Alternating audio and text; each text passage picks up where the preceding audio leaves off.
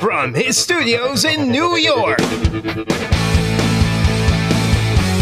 It's time for Wake Up Call with Dan Tortora, where sports meets life.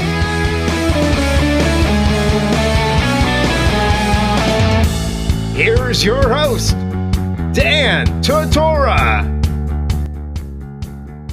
Going back in time, you know, when you look back on recruiting and all the in the schools that came after you, I mean, do you feel like you were respected back then? Do you feel like there was a lot of opportunity, or, or did you feel like maybe you were underlooked a little bit back then? I would say I was underlooked. Uh, I always been underlooked. I'm still getting underlooked, but uh, I say it's certain people that I feel that you know respected me as a as a player, you know, as a you know a young man. So at the end of the day, I know I always get underlooked, and that would I think that would keep happening.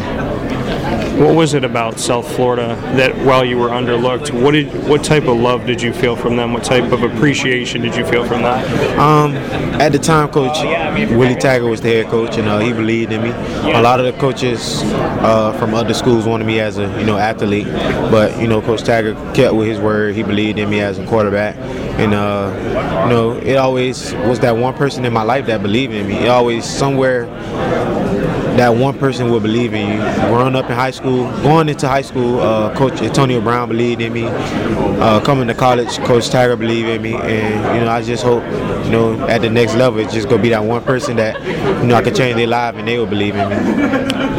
When Willie left, what did that do for you? Saying, you know, there's always that one person in each chapter that believed in you.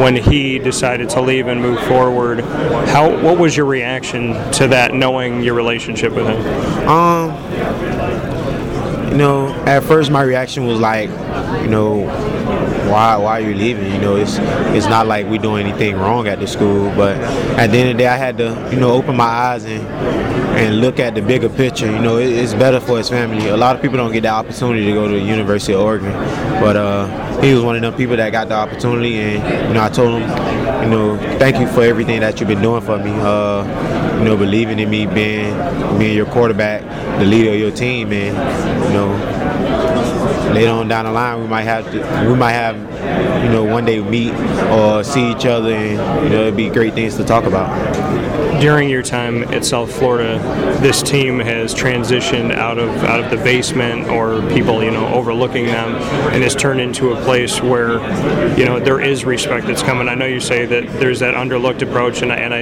agree with you with that. That this team is still underlooked, and this conference as a whole can be. But just to speak to what you've done and what your teammates have done to South Florida, that when you leave it eventually, you've left it better than when you came in. Um like you said before, this whole conference overlooked. You know, it's a lot of guys that sit in this conference on certain teams that doing bigger than guys that's in the SEC and the ACC. You can see that. You know, we played um, the University of, I mean, South Carolina University, and uh, you see that.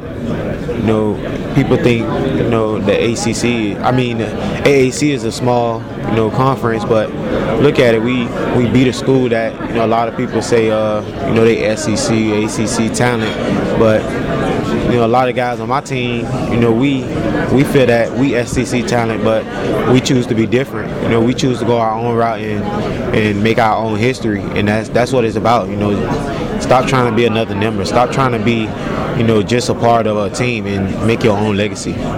When you look at your legacy, how would you describe what it's become at this point, and what are some pieces that you're still looking to grab before you end your time at South Florida?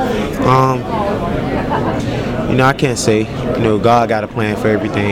You know, that's I just live the day by the mile. Uh, you know, just you know, every time God just throws something out there for me, it's up to me to go grab it or just you know go a different route. But you know, I feel that God won't lead me down the wrong path, and every time He throws something out there for me, I just go and get it when you look at adversity and you look at what you've been through on and off the field, and like you said, being underlooked, how has that made you the person that you are today? And, and is there any moment of adversity or couple moments that you look back on in your life and say, if I'm going through a tough time, I can always think about this moment and it'll push me? Um, yeah, there's been times I've been, you know, I had uh, tough moments. You know, uh, coming into college, you know, uh, my first collegiate start um, I lost my brother, and every time you know I think about things, that's what I go back to. You know, I, it's a lot of people on this on this you know on this earth that you know didn't have a had the biggest challenge that I had. You know, I lost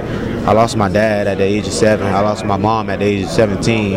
Then my first collegiate start. You know, I'm happy, excited, calling everybody back at home, telling them I'm about to be on TV, and find out that I lost my brother. Like, I feel like there's no one on this earth that you know had a bigger, you know, adversity than me. When that happens, when when it's your brother, it's your mother, it's your father when you get on the field, what keeps you going? I mean, in the classroom, on the football field, in life in general, you have a strong faith, and some people lose their faith when this happens. What made you keep it? Um, I would say my sister. You know, now that I have a daughter too, so you know, knowing that I have to provide for my daughter, that's that's a big part. Um, and knowing that you know every day I go on that field, is somebody somebody in my family that I, that I have to feed. You know, my, my family is not a wealthy family. You know, I'm not a wealthy guy, and you know, I just want to get to the point where, uh, you know, I can, you know, rent out things just for me and my family to have fun. You know, you know, get that bond back and that's what type of guy I am. You know, that's the things I look back on. And lastly, for me, a lot of people say who they think Quinton Flowers is. You're the one that knows better than anybody. So, how do you define who you are? What do you want people to know about what you're about and where you're going from here? Um, I'll say the guy Quinton Flowers is he about actions. He don't talk. He about actions. Uh, he quiet. He like to have fun.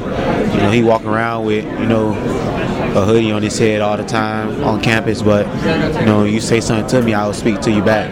Just because you know I have a hoodie on my head or not saying anything, that don't mean you know I want to talk to you. But you know, I like to have fun and get to know everybody.